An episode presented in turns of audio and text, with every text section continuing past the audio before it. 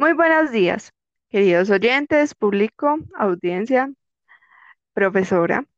El día de hoy decidimos hacer algo fuera de lo habitual, no una exposición normal, decidimos hacer un podcast para convertir el tema en algo más dinámico, más expresivo, más natural, que fluya. Sí, además ¿Cierto, sabemos de que todos estamos encerrados en las casas y nos sentimos a veces como con ansiedad y es bueno intentar reírse un rato de nosotros porque probablemente no seamos tan charros,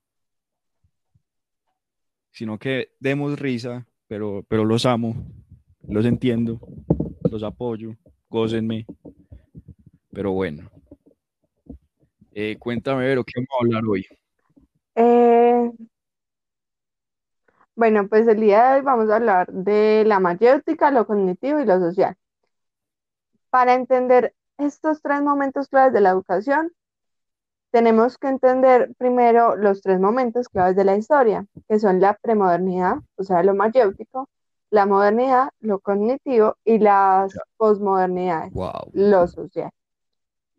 Eh, cuéntanos, Efraín, sobre la posmodernidad, premodernidad, Bueno, perdón. la premodernidad, ¿qué quiere decir la premodernidad? La premodernidad va desde el antes de Cristo, toda esta época, hasta el siglo XV después de Cristo, o sea, es mucho tiempo. Como lo que tú le ruegas para volver con tu ex, así de largo. Pero bueno,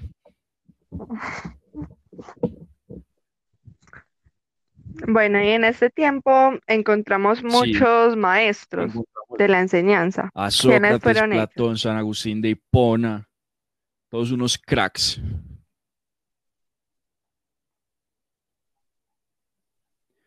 Pero bueno, vinimos a hablar de la, de Y cuéntame. Sí, Bueno, ¿tú qué piensas que es la mayéutica? pues la verdad es un término desconocido hasta ahora para mí. Pues nunca lo había escuchado. La verdad, no sé, cuéntame tú Ja, qué significa. yo sí sé. Pero bueno, eh, la mayéutica es un término que se refiere a la segunda parte del método de investigación de Sócrates. Por si no saben quién fue Sócrates, fue un, filósofo importante en la época antigua, en la época dorada de la filosofía, que se diría. ¿Y qué quiere decir esto? Bueno, la mayéutica viene de un, de un término griego utilizado por Platón, que si les voy a decir la verdad, creo que lo voy a decir mal dos o tres veces, y es maieutike tekne, creo. Y, quiere deci- decirse el arte de la comadrona. ¿Por qué? Porque esta fase se, me- se, se significaba, se, se refería a- al arte de las comadronas, que era dar a luz. Y para Platón, Sócrates daba luz, pero a la verdad. ¿Qué piensas de eso, Vero? Muy revelador. No sé qué decirte la verdad. Creo que hasta ahora está un poquito confuso, pero a medida de que vayas avanzando en el tema, creo que te va a ir entendiendo mejor. Eh, sí, claro. ¿Cierto? El método, el método socrático es un método empírico, que es un, que es un método empírico, que es un método práctico. Se basaba en dos partes, la ironía y la mayéutica. La ironía se basaba en hacer sentir mal al, al con el que estuvieras peleando, o sea, aplicar la que las mujeres le hacen a uno cuando están peleando con uno. Ja, Jamás. sí, cómo no. Mm, No entremos en discusión. Continúa Y la mejor. otra se daba, sin- eh, pretendía dar luz a la verdad. Entonces, la primera se basaba en hacer equivocar, eh, hacer ver el error a tu, a tu, a tu contrincario en el, ah, contrincante en el debate, sí, no sé hablar, bueno. Y la mayéutica se daba para dar la luz a la verdad. Entonces, ¿qué pasaba? El método socrático era, un era práctico, o sea, empírico y era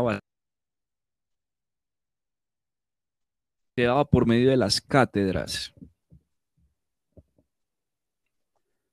Y si preguntan qué es una cátedra, es, bueno, es, es una clase prácticamente. Lo que hacen los profesores con nosotros en clase virtual en este momento. ¿Qué piensas, Vero? Bueno, pues ya entiendo más o menos el tema como tal. Entiendo que la mayéutica fue muy importante para toda la historia, ¿cierto? Sí, porque Marco. El método socrático. No, dale, habla. Sí, continúa. No, dale. Porque marcó presente lo que hoy llamamos el método científico. Pero aún así en la Grecia antigua, ¿sabes quiénes solo podían ir al- a, la escuela o que les enseñaran los grandes maestros? Hmm, Me imagino que los riquillos, los de billete, Desde el Biyuyi. o no sé, cuéntame tú. Sí, los que tenían el Sí. cash. Y la alta alcurnia, O sea que prácticamente, o no, cuéntame. o sea que prácticamente, sí, todo lo de la mayéutica era así. Todo se pasaba a sus herederos, eh, eh, bueno, no sé hablar, ya lo notan. Primer semestre de comunicación apenas. Bueno, todo lo pasaban a sus here- herederos y solamente podían entrar a universidades o a escuelas las personas que tenían mm, prestigio, pues en esa época, me Sí, pero imagino no yo, podemos, o sea, el no dinero. podemos hablar de, de ciudad, de, de- de universidades o escuelas. Podemos hablar de escuelas de la filosofía, pero no podemos hablar de una escuela en específico. Podemos eh, hablar de que lo que pasaba mucho, por ejemplo, que era eh, Alejandro Magno recibiendo clases de los filósofos y pensadores más importantes del, del mundo antiguo y cosas por ese estilo, pero no podemos llamar como algo así en específico. ¿Qué quiere decir esto? ¿Sabes qué pasaba cuando la gente empezó a desarrollar el método socrático y empezó a hacerlo un poco, para adelantar un poco sobre lo cognitivo? Pues para adelantar un poco podemos, no sé, cuéntame todo lo que tú sepas, esparce el A conocimiento. mediados del, de, durante esta época se daba el principio rector de la fe. ¿Qué significa esto? Que la iglesia era la patrona, la mandamás de todo. Entonces, ¿qué pasaba cuando, cuando le- les decían, hey, cuando ellos empiezan a decir, parce, la, la Biblia no la creación no se creó por medio de, la, de, de, de, de que Dios separó la luz de la oscuridad? ¿Sabes qué hacían con ellos? Ah. No, Los quemaban. cuéntame. Los vivos, Sí, Dios. les decían malditos herejes, hijos del diablo. Qué miedo. O sea que los consideraban como que, como Mm. eh, crías del diablo, lo peor de lo peor. O sea, eran considerados las chantas de esa época. Pero ¿qué pasó? Empezó algo que se llamó la modernidad. ¿Qué pasó con la modernidad? La modernidad la marca algo que se llama el renacimiento. ¿Y qué es el renacimiento? El renacimiento es cuando se deja de tener la fe como principio rector y se pasa con la razón. Y la, con- la condición humana deja de ser vasallo o esclavo a ciudadano, individuo, y pasamos de ser comunidad a formar parte de una sociedad.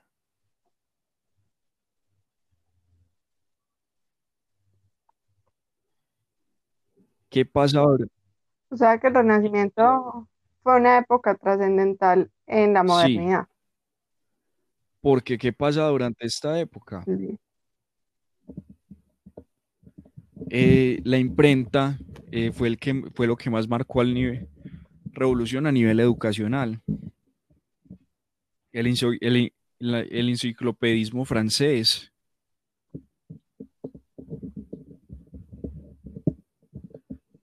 Lo que podemos decir que el profesor como fuente de conocimientos y el alumno aprende datos y memoriza una información limitada, lo que nos lleva a lo que llamamos el aprendizaje cognitivo. O sea, las clases que vemos hoy en día. Qué bien. Mm, sí. Durante esta época se dio la reforma protestante y la revolución científica. También se dio como la primera revolución industrial junto con la segunda. Y se dio lo que, podríamos llamar la las primeras universidades. Y se dio no, la, primera universidad viene desde la Edad Media, discúlpame, yo sé que viene desde la premodernidad. Pero, ¿qué quiere decir eso? Que siempre se establecen las primeras universidades para que la gente que la pueda pagar pueda ir, excepto los negros. ¿Y por qué esa discriminación en esa época? Porque aún, aún después de que Abraham Lincoln dijera que los negros no eran esclavos, eh, se, todavía se consideraban que eran diferentes a los blancos. Entonces, ¿qué pasaba? Los dividían. Los negros podían ir a las escuelas si querían, pero no era la misma educación de calidad. Ah, ya entiendo. Entonces, de ahí sí podemos hablar de lo cognitivo. Entonces, pero cuéntanos qué es lo cognitivo. Bueno, pues eh, para hablar como de lo cognitivo, Primero hay que empezar con el aprendizaje. ¿Para ti qué es el aprendizaje? No sé, por algo soy montañero. bueno, pues aprender es un proceso personal que sucede a lo largo de nuestra vida, gracias a la interacción con lo que nos rodea. Sí. Desde pequeños hemos aprendido a caminar, a hablar, por medio de los demás. Por ejemplo, hablamos porque escuchamos a nuestros papás hablar desde pequeños. Entonces siempre estamos con eso.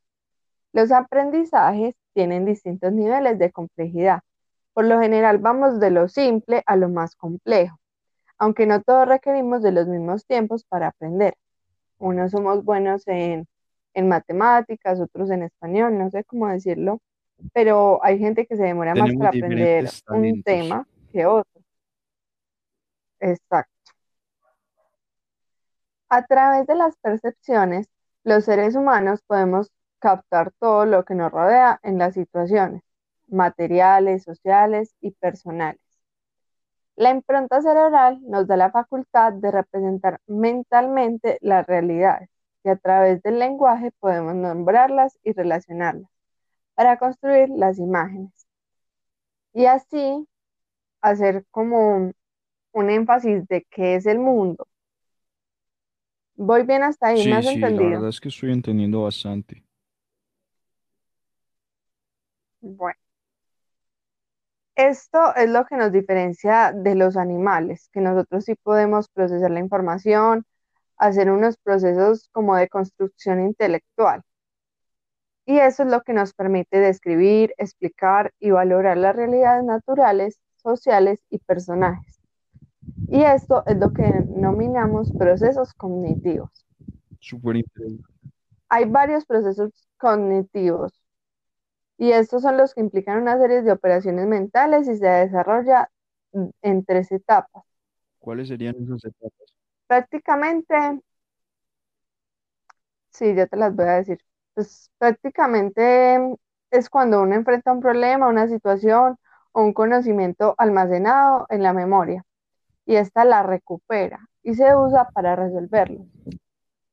Las diferentes capacidades que tienen los estudiantes para aprender son el resultado de experiencias culturales, más que rasgos innatos. Una de las principales formas en las que la cultura escolar involucra a los estudiantes de una determinada concepción del aprendizaje es a través del conjunto de actividades para evaluar y de las prácticas de los docentes que las acompañan. Súper bacano. Sí, entonces prácticamente todos vamos aprendiendo y nos vamos involucrando con los procesos cognitivos, que es lo que vamos O aprendiendo a sea, seríamos, sería como un pensamiento lógico, a lo que me has explicado. Sí, es como un análisis de varias actividades. Por ejemplo, en América Latina se establecieron cinco categorías de procesos cognitivos en, sa- en el saber pro. El primero es recordar, quien requiere evocar y repetir definiciones, relatos históricos o leyes. Como tú sabes, todos hacemos una, una prueba de saber. Y entre esas pruebas hay varios procesos cognitivos que nos evalúan. El segundo es aplicar. Aplicar implica recordar y utilizar fórmulas, operaciones o procedimientos en situaciones conocidas para llegar a soluciones. Por lo general, únicas.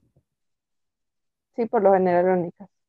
El tercero es comprender, que significa simplificar o explicar qué es lo que ocurre y dar ejemplos para construir nuevos significados o elaborar conclusiones. El cuarto es evaluar, que implica dar soluciones alternativas o problemas que admiten una variedad de respuestas correctas. Y el quinto es crear, que requiere utilizar conocimientos para resolver situaciones nuevas, complejas y abiertas. Entonces, todos estos procesos cognitivos los hemos estado desarrollando desde la infancia y podemos resolver situaciones de acuerdo a lo que llevamos con los procesos cognitivos. ¿Me Sí, sí, sí, entender te esta? entiendo bastante claro, la verdad.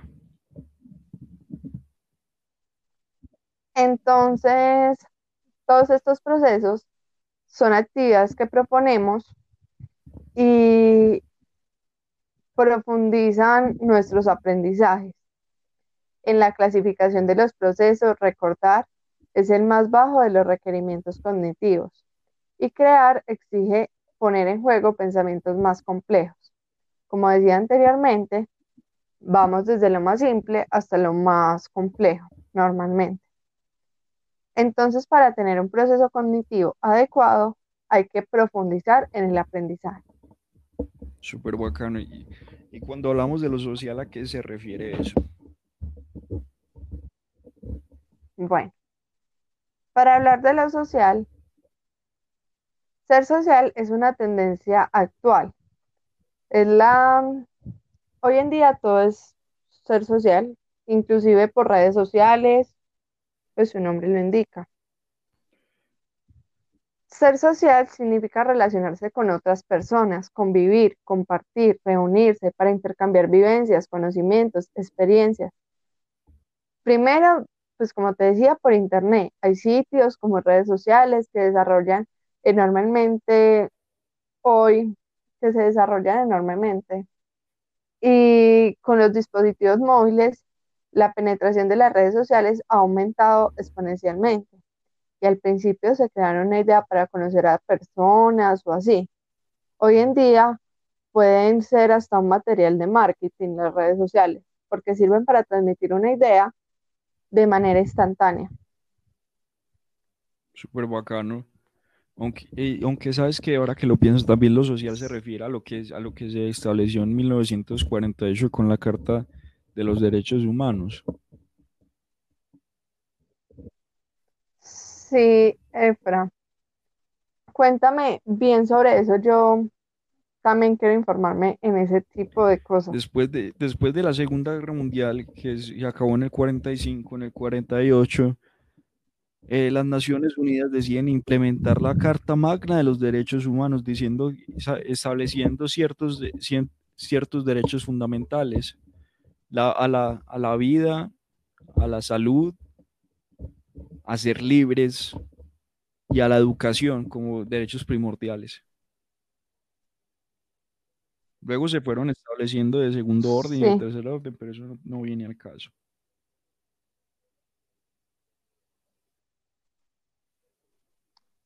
Lo que da lo social, o sea, las posmodernidades, es eso, la Carta de los Derechos Humanos, ya que toda esta, esta cuestión de cosas hace que nos podamos unir como una sociedad, tal cual.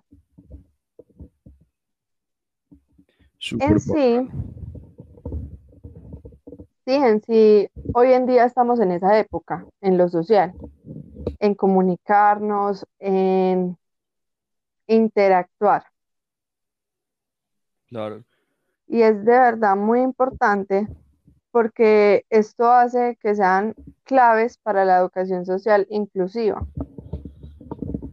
Pero tú piensas que hace falta otra revolución en lo, en lo, en, lo académico, porque en mi parecer, yo como creativo que soy, pienso que me inculcaron mucho materias que no, no, no me interesan, incluso en la universidad. ¿Piensas que deberíamos Em, otra cosa? Pues este es el momento en el que podemos escucharnos, podemos tener una comu- comunicación más asertiva. No creo que sea necesario, o bueno, sí, porque han habido paros, han habido muchas cosas en las que no nos prestan atención, por decirlo de alguna manera. Entonces, sí, hay muchas materias que no sirven o que uno piensa que no le sirven. Porque, por ejemplo, si tú vas a ser comunicador, muchos dicen, ¿para qué necesito la geometría, por ejemplo?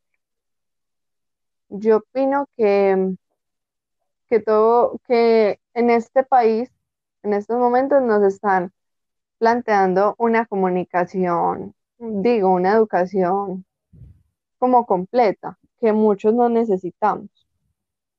Entonces me parece pertinente que sí, que nos escuchen y que podamos hacer otro como un trato para que, para no ver materias de relleno o cosas así.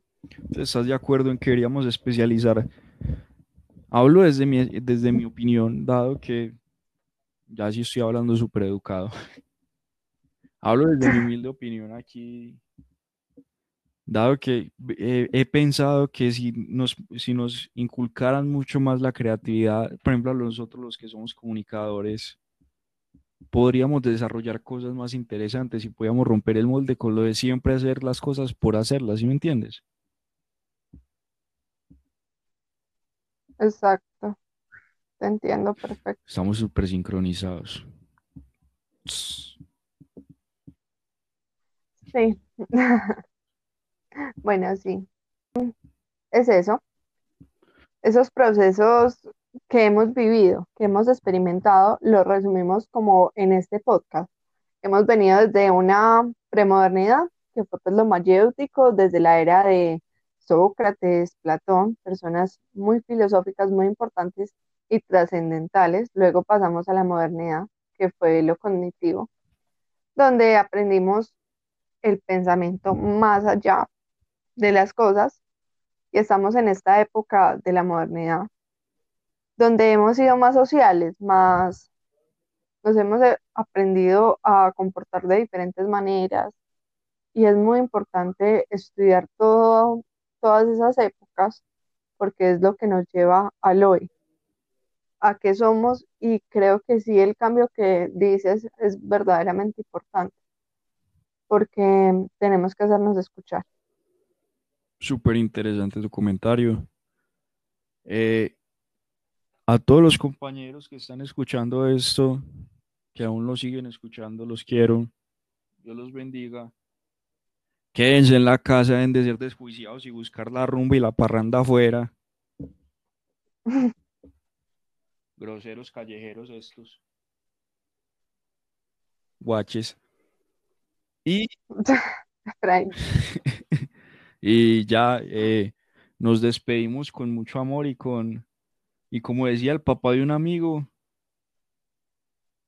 parto con dolor. O sea, se fue, sí, chiste de, de- de triste. Mejor me despido yo. Muchas, Ah, muchas gracias por escucharnos. Muchas gracias por escucharnos. Ojalá este momento no nos impida estar juntos una próxima vez. Esto es una despedida, no un adiós. Así que esperamos vernos en la universidad próximamente. Cuando todo se acabe, Y yo me espero que esto. Y Espero que esto les haya servido. esto les haya servido mucho para pensar sus aprendizajes. Eh, a la profesora María Cecilia, muchas gracias por permitirnos investigar sobre el tema e informarnos. ¿Algo más que quieras?